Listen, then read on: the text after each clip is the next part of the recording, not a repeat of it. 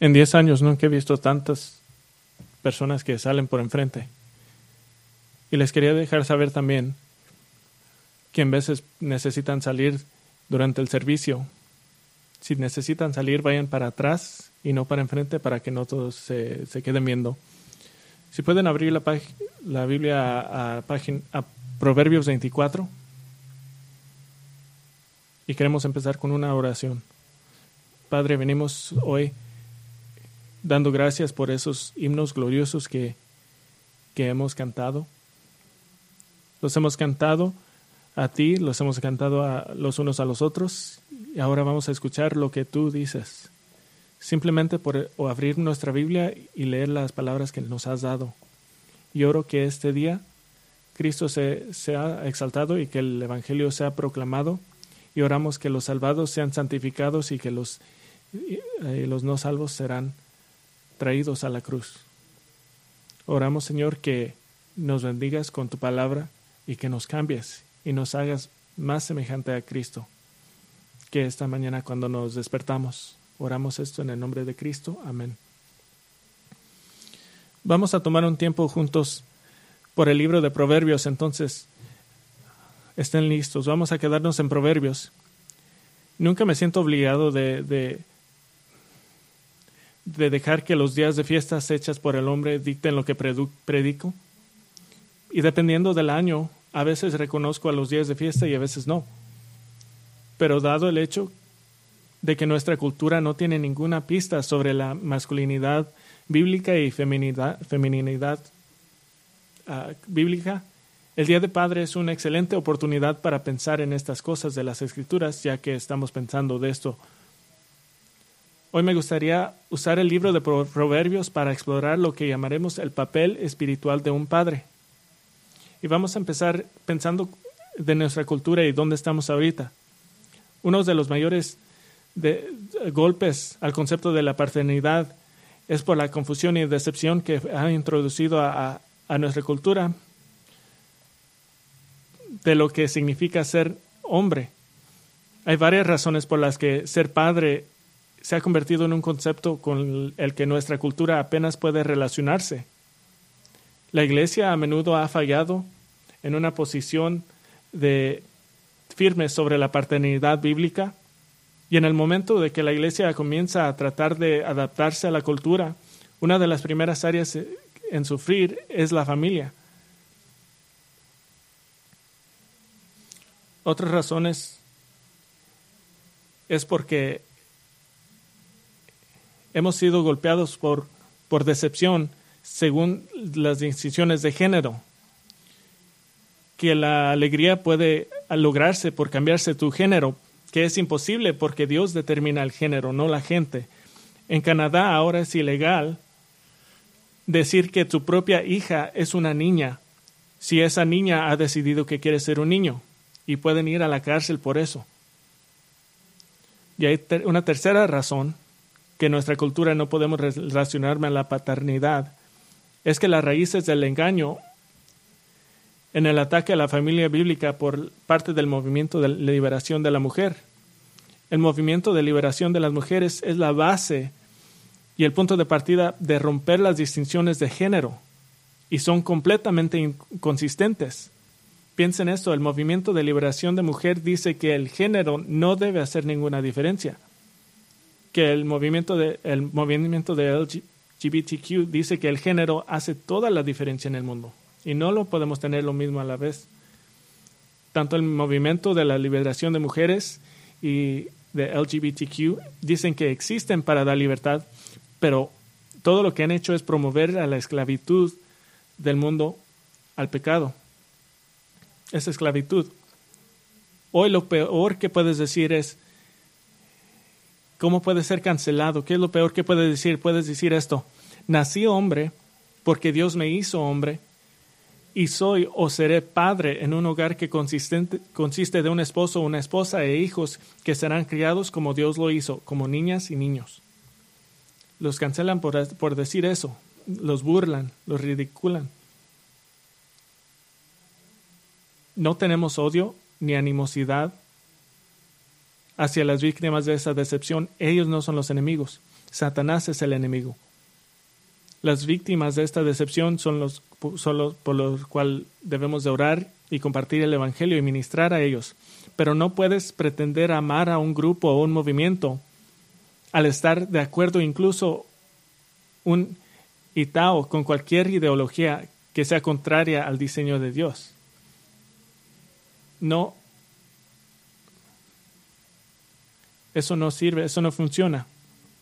Entonces lo que queremos hacer esta mañana es importante, hacer un mensaje que declara las, las básicas, las básicas verdades, porque las ovejas de la iglesia de, de Cristo a veces se desvían fácilmente.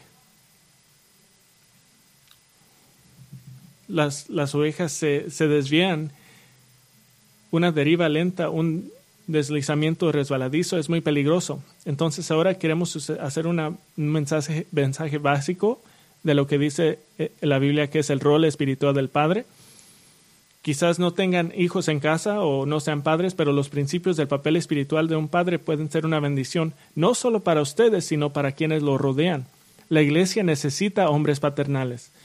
El mundo necesita desesperadamente padres paternales que brillen la luz del Evangelio y el, y el conocimiento de Cristo que se desarrolla en la hombría y paternidad bíblica.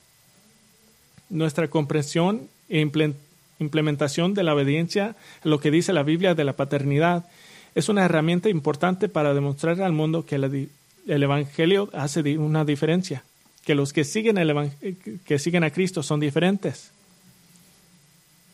que seguimos el diseño de Dios, los mandatos a la familia y necesitamos ese contraste más que nunca. En nuestra cultura hoy no es inusual ver un esposo y una esposa caminando con sus hijos en un parque, es, es más inusual. Entonces queremos hacer una, un mensaje simple, bíblico. Quiero darles siete mandamientos para paternidad espiritual. Estas no son sugerencias, no son, no son cosas para reflexionar, estos son mandamientos.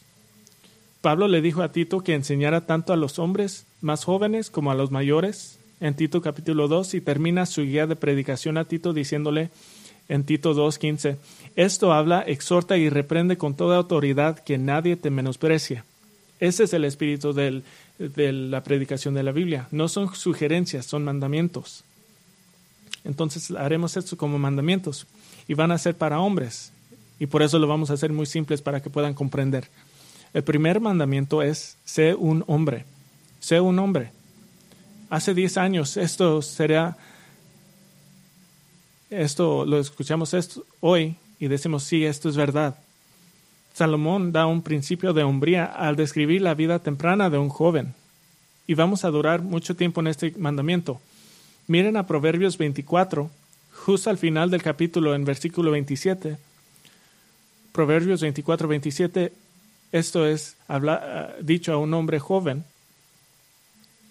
Dice, ordena tus labores de fuera y tenlas listas para ti en el campo y después edifica tu casa.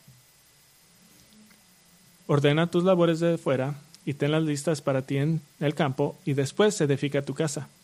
Esto no está hablando literalmente de construir una casa literal, aunque esa idea es potencialmente parte de esto, en el antiguo cercano oriente, las familias no se separaron cuando los niños cumplían 18 años. Esa no era la cultura, esa no era la forma que se hacía.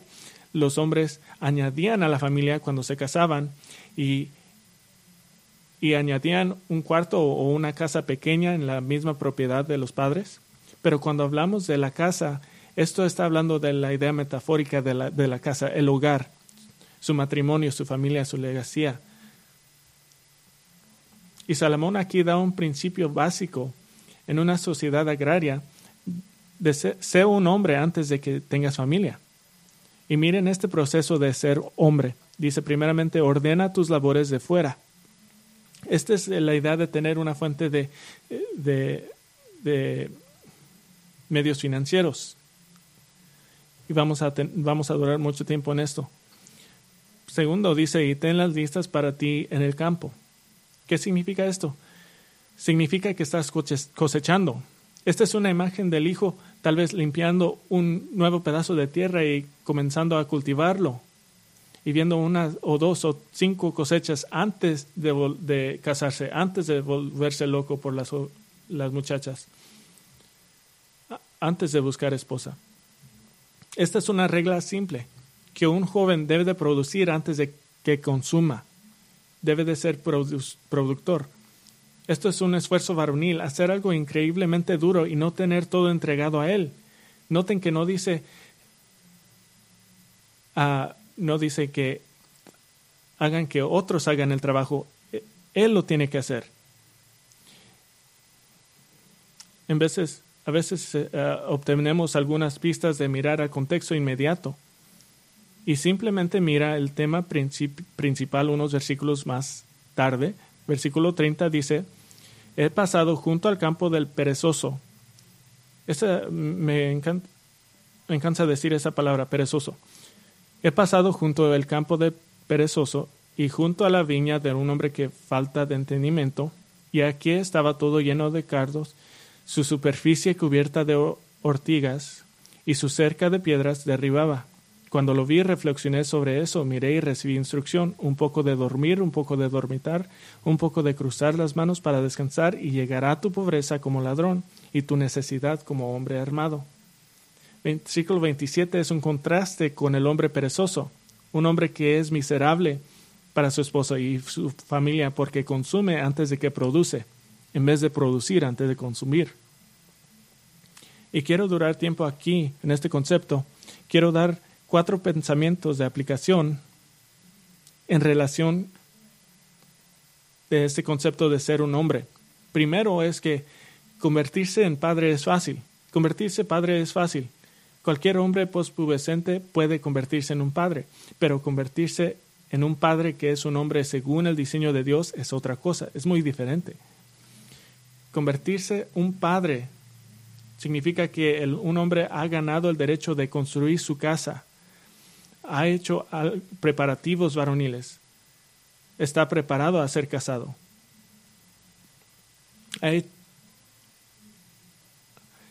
Ha, preparado para casarse. No es impulsado por las hormonas o por sus deseos, es impulsado por metas más grandes de esposa e hijos que llega allí de la manera correcta. Segundo pensamiento, esta descripción es la preparación que convierte a un niño a un hombre la definición de un hombre y un niño no tiene nada que ver con edad ni hormonas, tiene que ver con lo que has hecho. Robar a un niño de tener que pasar por sacrificios, dolores y molestias para prepararse para la vida le roba la sabiduría que necesita para ser un esposo y padre decente.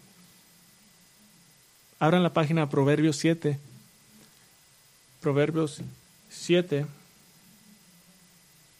versículo 6 vamos a ver la diferencia básica entre un hombre eh, y un niño.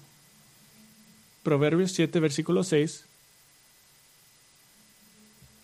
Este es el escritor metafóricamente mirando por la ventana de su casa y observando la sociedad.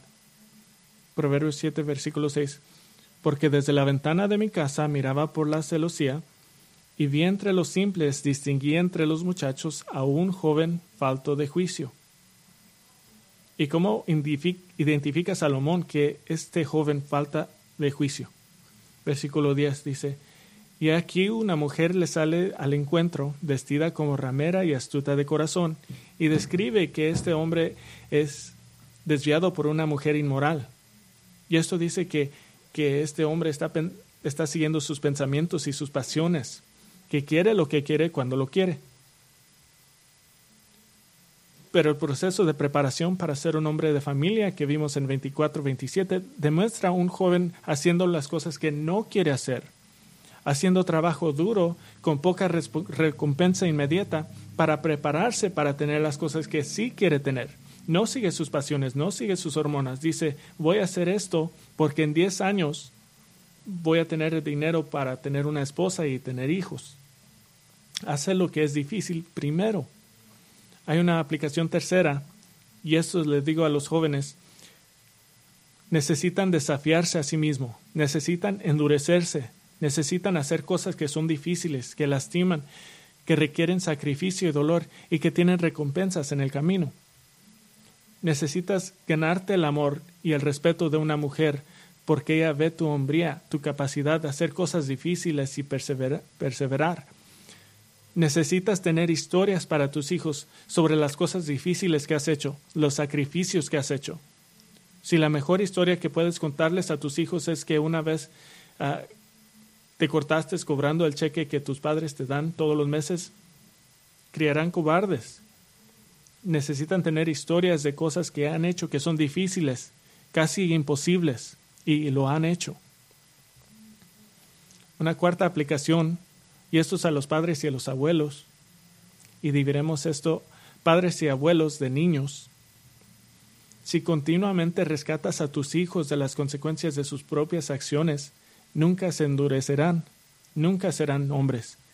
Déjenlos sufrir, déjenlos trabajar, déjenlos lograr. Si siempre haces que la vida sea fácil para ellos, crearás lo que ahora tenemos a menudo en nuestra cultura, hombres feminizados. Haz que lo logren, dales metas prácticamente inalcanzables. No les des todo, no crea un sentido de derecho que lo convierte en hombre, un hombre blando. Hagan hombre de sus niños. ¿Qué tal padres y abuelos de niñas? ¿Qué están buscando en un potencial joven?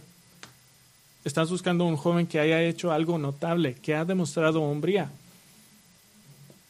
que pueda responder a la pregunta ¿qué has hecho que es, que es varonil? Algo que, algo auspicioso, algo grande. Hay una razón por la que cada cultura antigua e importante ha tenido algún tipo de desafío de mayoría de edad para que los hombres jóvenes puedan probarse a sí mismos.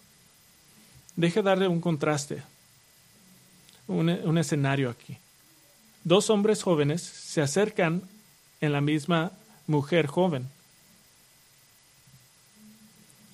Y estos dos hombres, respetuosamente y correctamente, le preguntan al padre, y esto no tiene que ver si tiene 18 años o 38, 38 años, si aún no está casada, está bajo la autoridad de su padre, pero estos dos jóvenes están interesados en su hija y llamaremos estos jóvenes a joven A y joven B.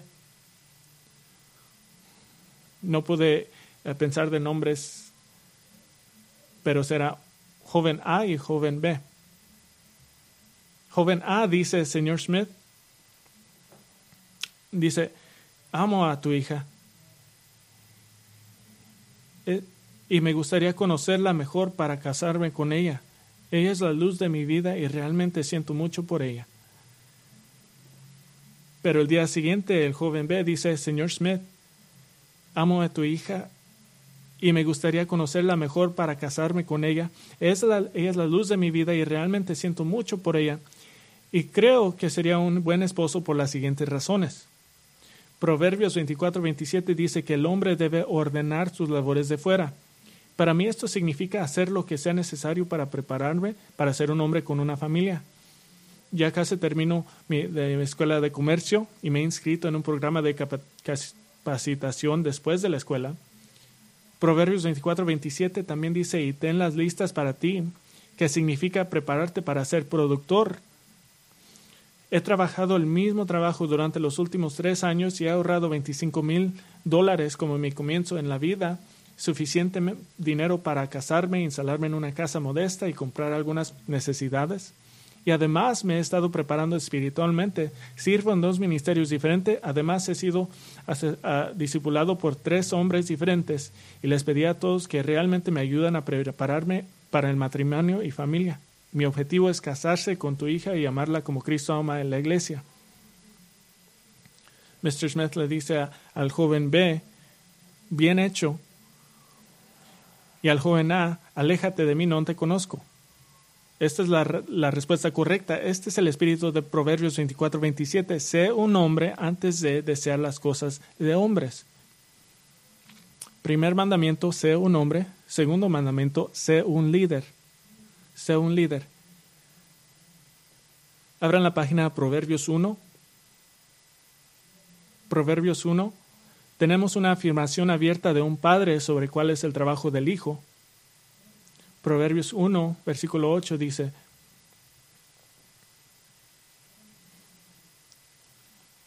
Proverbios 1, 8 dice, Oye, hijo mío, la instrucción de tu padre, y no abandones la enseñanza de tu madre. Oye, hijo mío, la instrucción de tu padre es un imperativo, es un mandato. Proverbios está escrito por un padre para proporcionar liderazgo espiritual a su hijo. Ese es el punto de, de todo el libro. ¿Qué es el liderazgo espiritual en tu familia? No quiero durar mucho tiempo en esto, pero quiero dar tres básicos componentes de liderazgo espiritual entonces vamos a hacerlo simple. Primer componente, por lo menos tu propia, tu propia vida se construye alrededor de seguir a Cristo. Tu propia vida se construye alrededor de seguir a Cristo. Un hombre puede estar casado con una mujer desobediente o tal vez incluso con una incrédula, pero tu vida está construida alrededor de Cristo y lideras al menos con el ejemplo. Segundo componente, la palabra de Dios. La palabra de Dios y el conocimiento de la palabra se alimentan continuamente en tu hogar como agua fresca y refrescante. Su familia priorizará la palabra de Dios solo en, en la medida que usted lo haga. Y tercer componente, la oración. La oración es una parte regular y normal de su vida familiar. tú estás siguiendo a Cristo, la palabra de Dios y oración así proveen liderazgo espiritual. Pero pueden decir esto es difícil y es verdad. El liderazgo espiritual en el hogar es un desafío y hay dos desafíos espirituales principales. Uno es el pecado de un esposo y el pecado de la esposa. Estos son los dos desafíos.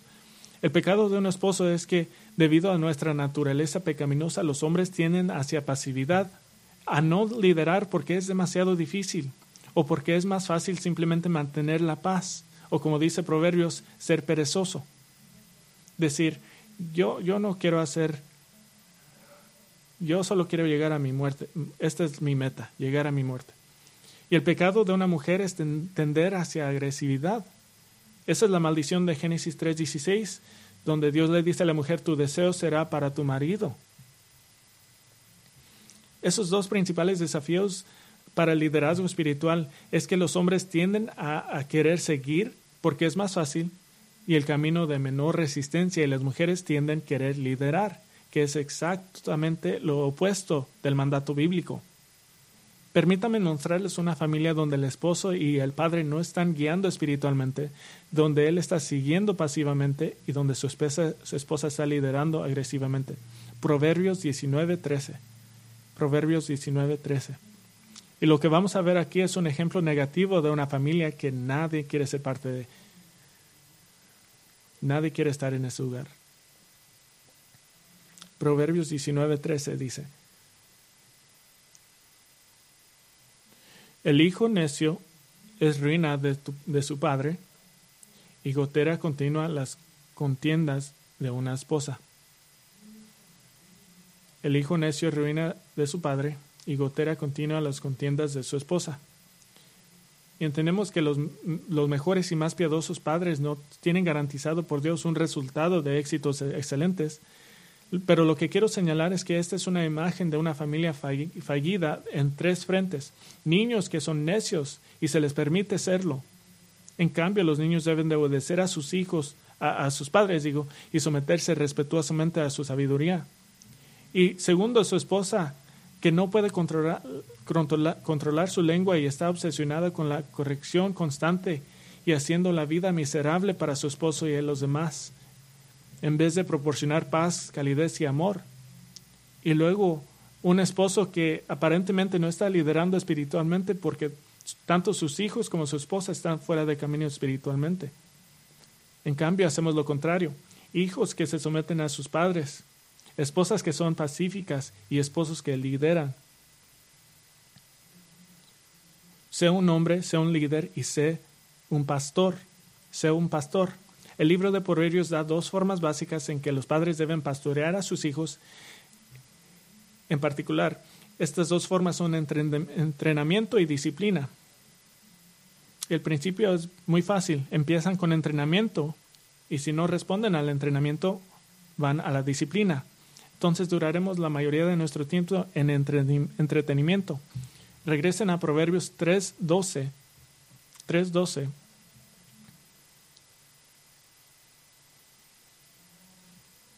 Si bien el, el enfoque de este versículo es, es una comparación entre los padres terrenales y el Padre Celestial, el dicho acerca de los padres terrenales sigue siendo cierto. Proverbios 3, versículo 11.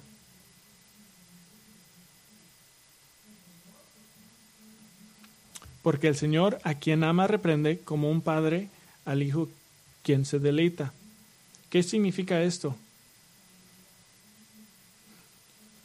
Que el padre reprende a alguien que ama. Reprender es una palabra hebrea que significa estar encontrado correcto. lo que significa es, probar tu caso e incluso argumentar, no en el sentido de conflicto, sino en el sentido de, de hacer su caso y hacer su punto a sus hijos. Y la forma del verbo dice que esta reprensión se repite una y otra vez. Cuando sus hijos están repitiendo las palabras, tienen éxito porque lo han dicho muchas veces. Y noten, este no es un padre que hace sugerencias a sus hijos. Abran a Proverbios 4, versículo 1. Este no son sugerencias. Miren en Proverbios 4.1 la insistencia que tiene el padre. Proverbios 4.1. Oíd, hijos, la instrucción de un padre y prestad atención para que ganéis entendimiento. Dos imperativos, dos mandatos. Oíd y prestar atención. Significa mantente alerto y presta atención. No, no tienen que levantar las manos, pero ¿cuántos como, como padres les han dicho a sus hijos que tomaran apuntes en, en lo que están diciendo? Escúchame, pon atención. Y por supuesto, Proverbios está lleno de advertencias hacia, hacia este entrenamiento. entrenamiento. Recur, Abra Proverbios 13.1, parte de la capacidad es presentar una elección a los hijos. Y este es, este es genial. Proverbios 13.1. El hijo sabio acepta la disciplina de su padre, pero el encarnecedor no escucha la reprensión. Esto es increíble, porque antes de llegar al tema real de la discusión el, que va por venir, el padre básicamente está diciendo, ¿quieres ser sabio o quieres ser un idiota? ¿Cuál quieres ser? ¿Quieres ser sabio o quieres ser el escarnecedor, el que se burla? ¿Qué concepto tan, tan inteligente decirle a tu hijo, voy a hablar de esto, ¿quieres ser sabio o quieres ser encarnecedor? ¿Qué va a decir el niño? Los niños quieren complacer a sus padres y, dirán, quiero ser sabio. Es increíble. Proverbios 22. Proverbios 22. Versículo 6, quizás el versículo más conocido sobre el entrenamiento de niños, quizás en toda la Biblia. Proverbios 22, 6. Enseña al niño el camino en que debe de andar, y aun cuando sea viejo no se apartará de él.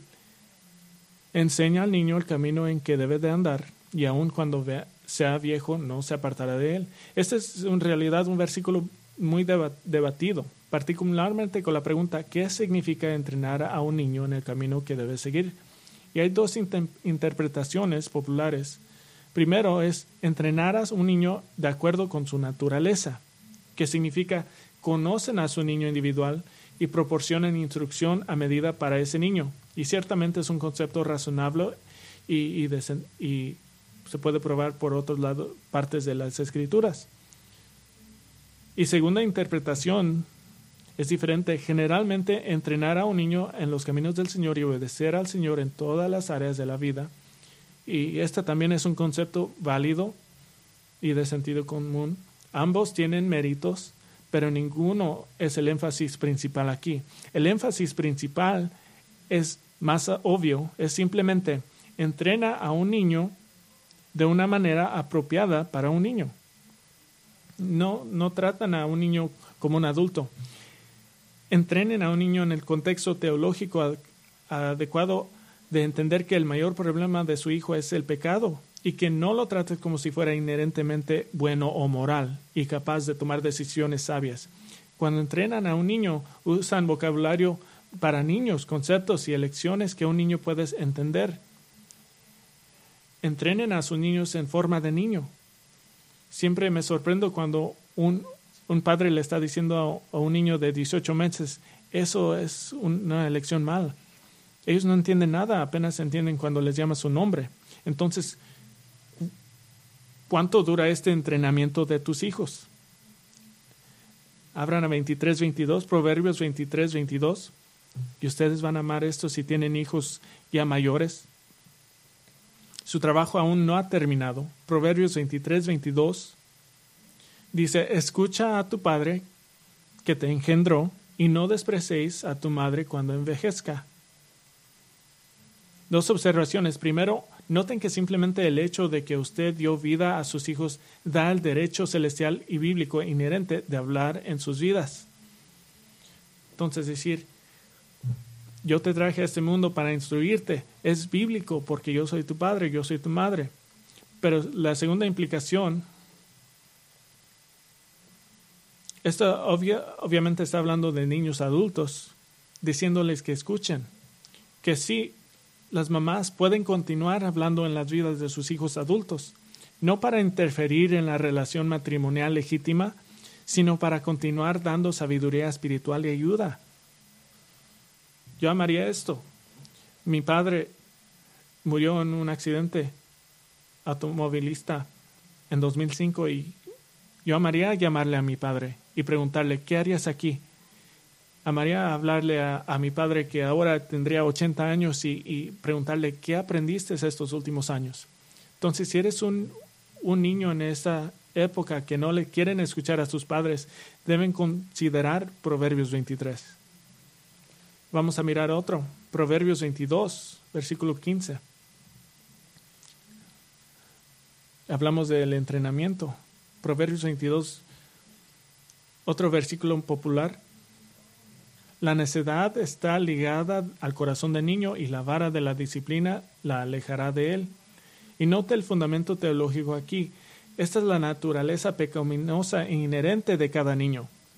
Y note este maravilloso concepto. Y este es fenomenal, que la vara de disciplina aleja esa locura de él.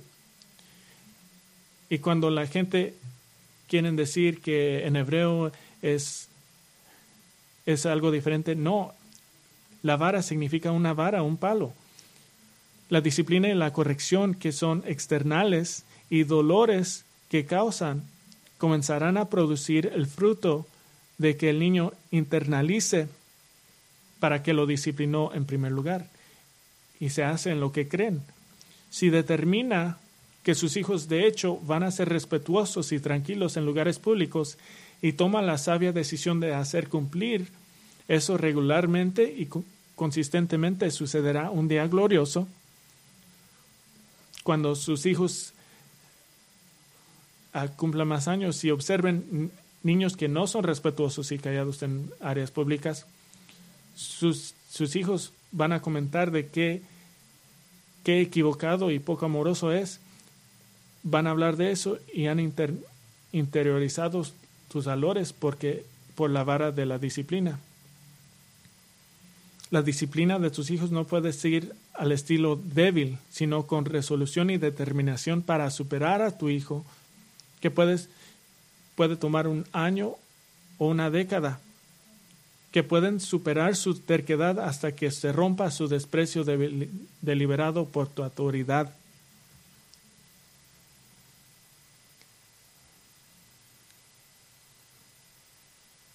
La cara más temorosa en un padre no es, no es la ira, es, es una cara tranquila, porque pueden, pueden hacerlo todo el día.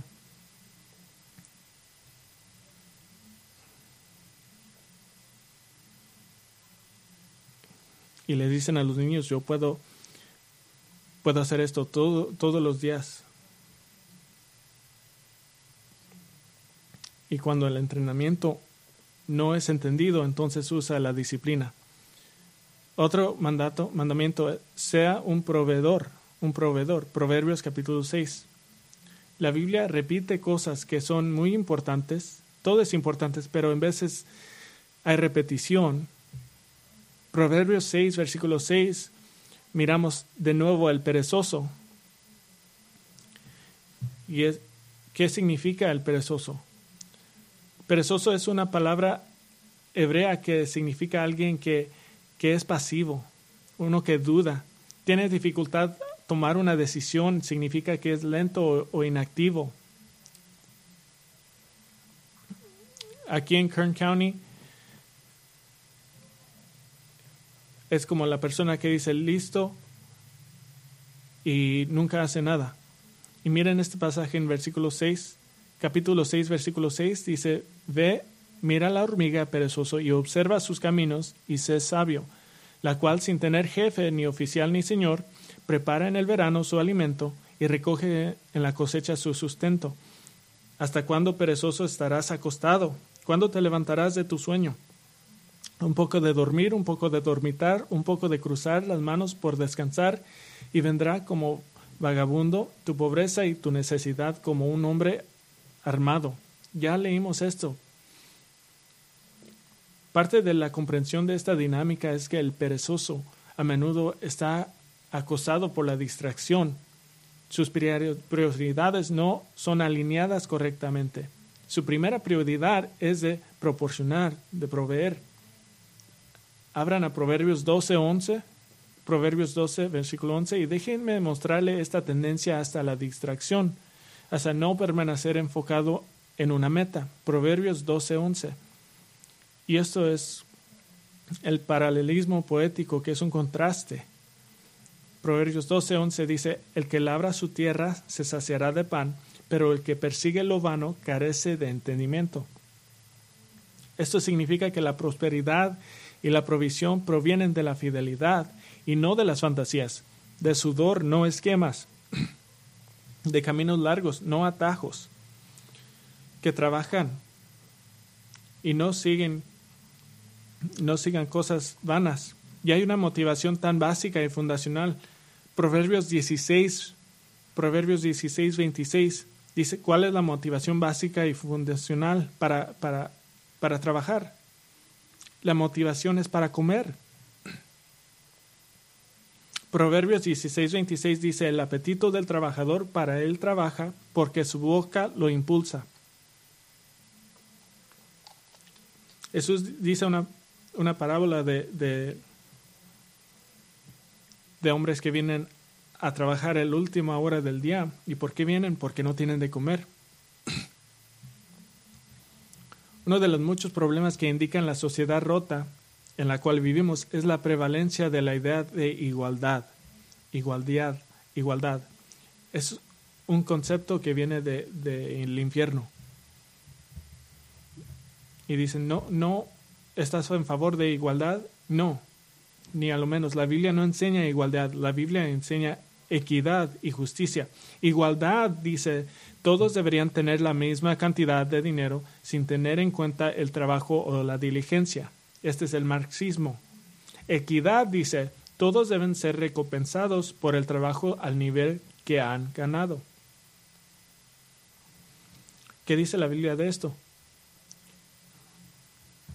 Pablo les dice a los tesalonicenses en 2 Tesalonicenses 3:10, si alguno no quiere trabajar, vayan al Seguro Social y reciben dinero. No, dice, si alguno no quiere trabajar, que tampoco coma. Esto motiva a la gente. Tengo un trabajo y no has comido, ¿quieres trabajar? Sí, porque tengo hambre. Recuerde lo que dijo Pablo en el contexto de proveer para los viudas 1 Timoteo 5:8, pero si alguno no provee para los suyos, y especialmente para los de su casa, ha negado la fe y es peor que un incrédulo. ¿Cómo puede ser peor que un incrédulo? Porque incluso los incrédulos proveen por su familia, los ateos trabajan. Por muchos hombres esto nunca ha sido un problema, pero para otros la perezosidad es una lucha que que lucharán hasta que ese patrón se rompa para siempre. Tienen que hacer cosas difíciles, tienen que hacer cosas, uh, tienen que sentir dolor, tienen que sentir desafíos. Y sé que para un hombre joven, particularmente en esta economía, esta idea de proporcional puede sentirse intimidante. Entonces vamos a preguntar cómo se proporciona de tres maneras. Primero, por oración. Por oración. El Padre piadoso está de rodillas pidiéndole al Señor ayuda por oportunidad, por provisión, no por regalos. Esta es una de las mayores alegrías de ser un hombre cristiano, construyendo una historia de la fidelidad del Señor y cómo respondió a las oraciones. Segunda forma, prioridad. Algunos hombres tienen dificultades para proveer simplemente porque no lo hacen la misma prioridad que Dios la ha hecho. Como un hombre es tu primera prioridad. Un elemento de, de pereza o derecho de orgullo podría evitar entrar para evitar que un hombre haga lo que sea necesario, incluso los trabajos laborales que podría pensar debajo de él para mantener a los suyos. La semana laboral de 40 horas es la invención de la América industrializada, pero hay 168 horas en una semana. Hay mucho tiempo para trabajar más de 40 horas y seguir siendo un maravilloso esposo, padre y eclesiástico. Cuarto, perseverancia. Perseverancia. Tengo el secreto para avanzar. En nuestra sociedad tenemos, tenemos niños que no pueden seguir nada, no pueden pegarse nada. Simplemente ahora dicen, no me importa, solo quiero dinero para las drogas. Y los jóvenes no dicen, no tienen sentido de, lograr, de agresividad, de avanzar. Y el secreto como un hombre cristiano es dura más que el, el próximo. Haz lo básico bueno. Llega a, a trabajo al tiempo. Ten una gran actitud y trabaja más duro que lo siguiente y eventualmente tendrás beneficios y recompensas digan, sí, yo quiero hacer esto y quiero ser mejor que los demás y ayúdame a, hacer eso. Oración, prioridad, la perseverancia y nunca necesitarán. Sea un hombre, sea un líder, sea un pastor, sea un proveedor. Y hay un quinto mandato, sea un triunfador, un triunfador. Abran a Proverbios 17, 6. Nuestra sociedad odia el triunfo la ilustración clásica es de darle trofeos a, todas las personas, darle, de darle autoestima. Si quieren autoestima, hagan algo, algo difícil. Proverbios 17:6 dice, Corona de los ancianos son los hijos de los hijos, y la gloria de sus hijos son sus padres. Corona de los ancianos son los hijos de los hijos, y la gloria de los niños son sus padres. Y la primera parte es el principio de interdependencia de generaciones en, familias. Pero quiero enfocarme en la segunda parte. La gloria de los niños son sus padres. Cada niño nace precableado por Dios para desear estar orgulloso de su padre, para obtener satisfacción y alegría al observar y recibir el amor y observar la vida de su padre. Es la gloria de sus niños. Por eso Satanás ha atacado a los padres porque destruye a los niños. Y la aplicación es obvia para los padres. Haz cosas que hagan tus hijos orgullosos. Haz cosas que hagan tus hijos orgullosos. Los, somos, los hombres somos construidos para lograr, para, para esforzarse. Y hay un beneficio secundario en esto. A medida que sus hijos vean logrando, y ellos también querrán querrán lograr. Proverbios 22, 29. ¿Qué es el resultado? Vamos a ver un concepto muy simple para un hombre que encontrar una cosa y volverse muy bueno en esa cosa tiene enormes beneficios. Proverbios 22, 29. ¿Qué es el resultado de lograr? Dice, ¿has visto un hombre diestro en su trabajo? Estará delante de los reyes no estará delante de hombres sin importancia. Este es un hombre que ha trabajado duro. En contraste 28 dice, versículo 28, es un contraste, es alguien que, que, que hace trampa. 29 es, hagan algo con excelencia y habilidad. Eventualmente esto será notado y reconocido y esto tiene mucho que ver con la forma en que el hombre trabajador ve la autoridad a los que están por encima de él. Nuestra cultura odia la autoridad. Esta es la, la, vista pecaminosa de nuestra cultura, pero parte de ser excelente y ser honrado por tu excelencia es ser excelente por medio de los, de los que tienen autoridad sobre ti. Proverbios 27, versículo 18. Proverbios 27, 18. Vamos a ver la, la diferencia entre trabajar para alguien con una actitud impúdica y sarcástica y trabajar para alguien con la actitud de servirles y tomar responsabilidad de lo que haces. Proverbios 27, 18 dice, el que cuida la higuera comerá su fruto y el que atiende a su Señor será honrado. Esta es una imagen de, un jardín, de un jardinero que está cuidando un huerto en nombre del propietario del huerto. Y no solo el jardinero está cuidando el huerto, sino cuando es el momento de la cosecha, está protegiendo el huerto, probablemente de ladrones. ¿Por qué? Porque se preocupa por el dueño y trata el huerto como si fuera suyo. Entonces, ¿qué hará el dueño del huerto? Honrará al siervo que guardó lo que es suyo. Esta es lealtad, fidelidad. Este es agradable al Señor. Este es un hombre que alcanza, que... Y puedo terminar aquí en oración, pero después de estos cinco mandamientos, porque son mandamientos muy básicos para un hombre, sea un hombre, un líder, un pastor, un proveedor, un triunfador. Pero quiero durar el resto de nuestro tiempo a, a un pensamiento más celestial. El sexto mandamiento es, sé una luz, sé una luz. Esta es parte de ser un padre piadoso. Proverbios 17. Proverbios 17, sea una luz. Jesús dijo en Mateo 5, 16, así brilla vuestra luz delante de los hombres para que vean vuestras buenas acciones y glorifiquen a vuestro Padre que está en los cielos. Esta es la idea de vivir tu vida del nuevo pacto en Cristo, ser apartado, ser diferente, ser opuesto al, al incrédulo. El incrédulo observa sus buenas obras la característica más central que debe caracterizar la vida cristiana, que debe ser la luz que brilla, es la luz del amor.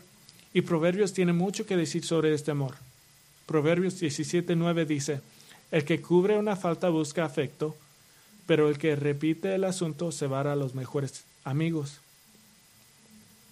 Esto está hablando de la capacidad de practicar no solo el perdón, sino también la discreción. Hay dos partes de este proverbio y son relacionados. Primera parte incluye el perdón, pero no es perdón ciego. Perdón ciego no trata con la ofensa, pero cómo se trata la ofensa, cómo está cubierto, por así decirlo. Aquí se trata que, que la ofensa es tratada eh, con discreción y de forma privada. Y la segunda parte da lo opuesto, repetir el asunto que separa a los enemigos. Efesios 4:29 dice, no salga de vuestra boca ninguna palabra mala, sino solo la que sea buena para edificación. Palabra mala es lo que corrompe o mancha la visión de una persona contra otra. Y es, cae en la categoría de, de calumnia e injuria, abuso verbal. En vez que luz son como padres cuando los que os rodean ven la forma en que edificamos a los demás en lugar de derribar verbalmente a todos a nuestro alrededor. Proverbios 17, 17 dice, en todo tiempo ama el amigo y el hermano nace para tiempo de angustia. En, todo tiempo ama el amigo. ¿Lo puedo decir esto? Si dicen si dicen que pueden ser un amigo a, mismo nivel a, todos, esto no es verdad. Hay círculos de amistades entrelazados. Deje hablar de esto. Proverbios 19, 22. Vamos a mirar el contraste simple de cómo se ve, se ve ser una luz. Proverbios 19, 22.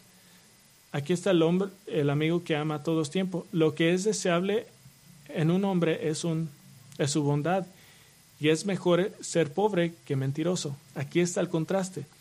Por un lado, tienes la persona que da amor firme y quizás la palabra hebrea más importante en el Antiguo Testamento, Gesed, amor de lealtad del pacto, más a menudo usado de Dios. Pero el hombre con este amor del pacto podría incluso ser un hombre pobre, pero es valorado y atesorado porque su amor es genuino y real. Por otro lado, tienes al mentiroso. ¿Por qué el mentiroso es presentado como un contraste con el amor verdadero y firme? El mentiroso dice que tiene amor firme. Dice esto con su boca, intentando hacer felices a todos. Dice que él estaría allí cualquier momento, en cualquier lugar. Pero lo dice a demasiadas personas y nunca puede demostrar realmente ese amor porque está demasiado ocupado tratando de complacer a todos. Este es el hombre con miles de amigos que realmente no son amigos. Como padre, estás llamado a ser una luz, de amar a los demás, de mostrar cuidado, ternura y paciencia. Comienzan con su esposa y luego con sus hijos y luego con su iglesia. Un padre como ese es una poderosa influencia para Cristo y un nivel. Sea un hombre, un líder, un pastor, un proveedor, un triunfador, y nos volvemos más elevados en nuestro pensamiento de ser una luz, pero el séptimo mandamiento es más alto que eso, sé un adorador. Si estás cumpliendo éxito con los éxitos, los primeros seis éxitos, Mas, sin embargo, tu familia y los más cercanos a ti no te asocian con ser un adorador. Entonces, claramente hay un gran agujero en, e incluso de razonamiento central detrás de trabajar en las primeras seis exhortaciones. Regresemos a Proverbios 1 y vamos a ver cuál es el punto completo del libro de Proverbios. Y tiene que ver con la adoración. Y la sabiduría contenida en estas páginas inspiradas deben de tener un punto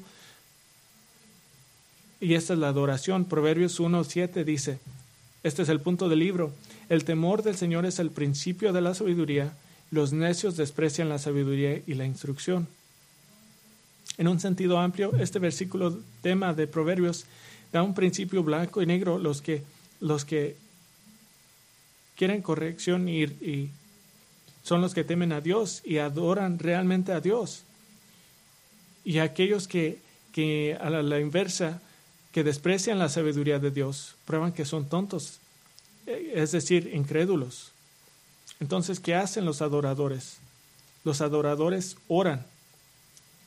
Los adoradores oran. Hombres, las palabras que su familia debe de escuchar regularmente es oremos, y no solamente antes de comer. Si tu familia sabe que eres un hombre de oración, probablemente has hecho la mitad de tu trabajo no, no, oraciones llamativas de un hombre tratando de jactarse en su espiritualidad, sino oraciones de humildad y gratitud y oraciones centradas en la cruz. Los adoradores leen, leen. No siempre hemos vivido en una sociedad en la que cada cristiano puede tener una copia de la palabra de Dios. Tenemos Biblias. Los adoradores leen la palabra y conocen la palabra. ¿Qué tal está? Los adoradores cantan, cantan. Y, no puedo recordar cuántas veces hemos dicho que su papá los trae a la iglesia pero no canta. Un cristiano sin canción es un oxímoron, no existe. Lo que me gusta escuchar como un pastor, quizás hombres que no pueden cantar, pero, pero pueden proclamar el Evangelio con sus voces mientras cantan. Los adoradores cantan. Los adoradores se reúnen significativamente juntos. No solo en proximidad con, con la gente de Dios, con el pueblo de Dios. Esto es lo que, lo que fallamos los hombres, de reunirnos, pero físicamente, pero no espiritualmente. reunión significativa con el pueblo de Dios, si no se están reuniendo significativamente con, con la gente de Dios, están mandando un mensaje terrible a sus hijos. Y los adoradores personalmente se preparan para reunirse de manera significativa. Se preparan para reunirse de manera significativa. Escuchan cómo Salomón describe a un adorador, aquel que teme al Señor. La Biblia nunca redefine temor, siempre significa tener miedo, ser asombrado, ser aterrorizado. Proverbios menciona vivir la vida en el temor del Señor 14 veces. Y esto se resuelve de una manera en la actitud del corazón de reunirse para adorar. No importa qué punto de vista tomes de la disciplina incurrida por la iglesia de 1 Corintios 11, en la que algunos están tomando la cena del Señor de una manera indigna y el Señor está matando a los enfermos, algunos de ellos. No importa si son incrédulos o, incrédulos, el Señor está matando, matando a gente que va a la iglesia. ¿Por qué? Porque si no se preparan a reunirse, esto es malo.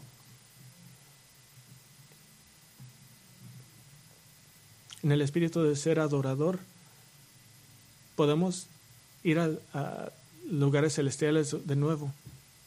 Porque tengo una pregunta que deben de preguntar. ¿Por qué el rol de padre es tan vital? ¿Por qué es tan vital? Y quiero tomar un momento para comprender, para contestar esto. Permítame tomar una forma indirecta. Quiero hablar de Jesucristo. Siempre ha sido el Hijo de Dios.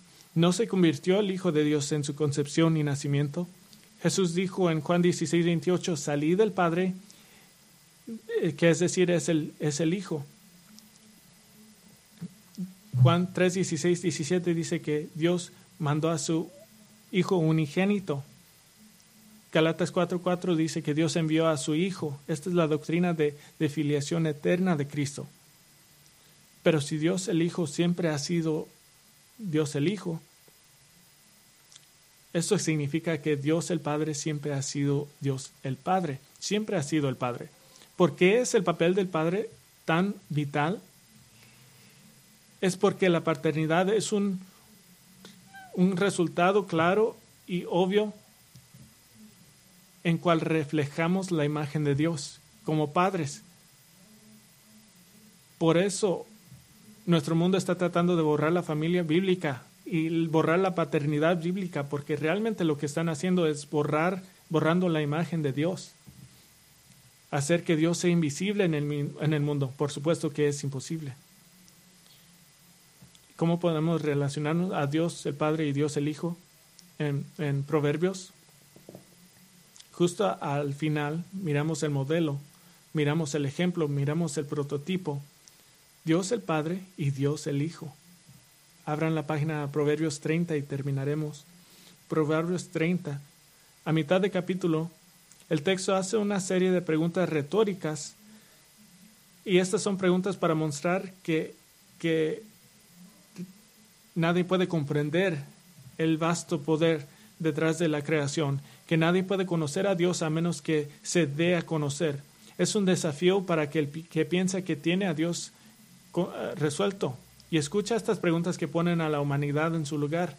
Proverbios 30, versículo 4, dice, ¿quién subió al cielo y descendió? ¿Quién recogió los vientos en sus puños? ¿Quién envolvió las aguas en su manto? ¿Quién estableció todas las confines de la tierra? ¿Cuál es su nombre o cuál es el nombre de su hijo? Ciertamente tú lo sabes. ¿Cuál es el nombre? ¿Cuál es su nombre o el nombre de su hijo? Y en la gracia de Dios tenemos la respuesta, ¿no es así? Un ángel le dijo a José, en Mateo 1, José, hijo de David, no temas recibir a María tu mujer, porque el niño que ha engendrado en ella es del Espíritu Santo, y dará a la luz a un hijo y le pondrás por nombre Jesús. Esa es la respuesta. Padres, tu rol, tu papel está ligado a la misma naturaleza y plan de Dios mismo. El mundo no tiene nada que ofrecerte en términos de ser un padre bíblico. Solo tomen la palabra de Dios, ignora las aportaciones mundanas. Si el mundo dice algo, hagan lo opuesto. su meta es de mirar a tu Padre Celestial y pedir que seas como Él para reflejar la imagen de Dios. Oremos. Padre, te damos gracias por nuestro tiempo hoy. Oramos por nuestras familias que están aquí, que están en contra de una cultura que odia a Dios, que odia a las familias piadosas y que odia a la iglesia y odia el Evangelio y odian el Cristo del Evangelio. Entonces oro que en Grace Bible Church nuestras familias sean luces en un mundo ah, oscuro y seamos sal en el mundo, que le demos sabor al mundo con la diferencia que hace el Evangelio. Oro que, que nuestros esposos amen a sus esposas y que sus esposas se sometan a sus esposos y que los hijos obedezcan a sus padres. Y que por hacer una iglesia llena de, de, de familias piadosas, seamos una gran influencia para el Evangelio. Y oramos que hagas esto por el bien y la gloria del Hijo Jesucristo, en cual nombre oramos. Amén.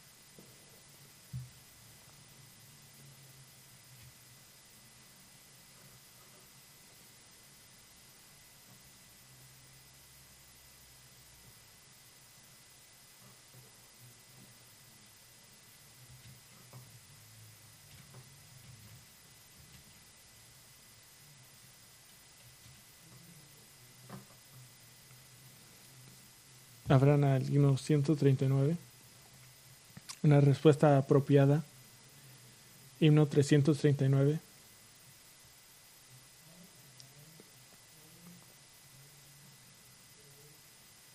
Para servir al Rey de los Reyes.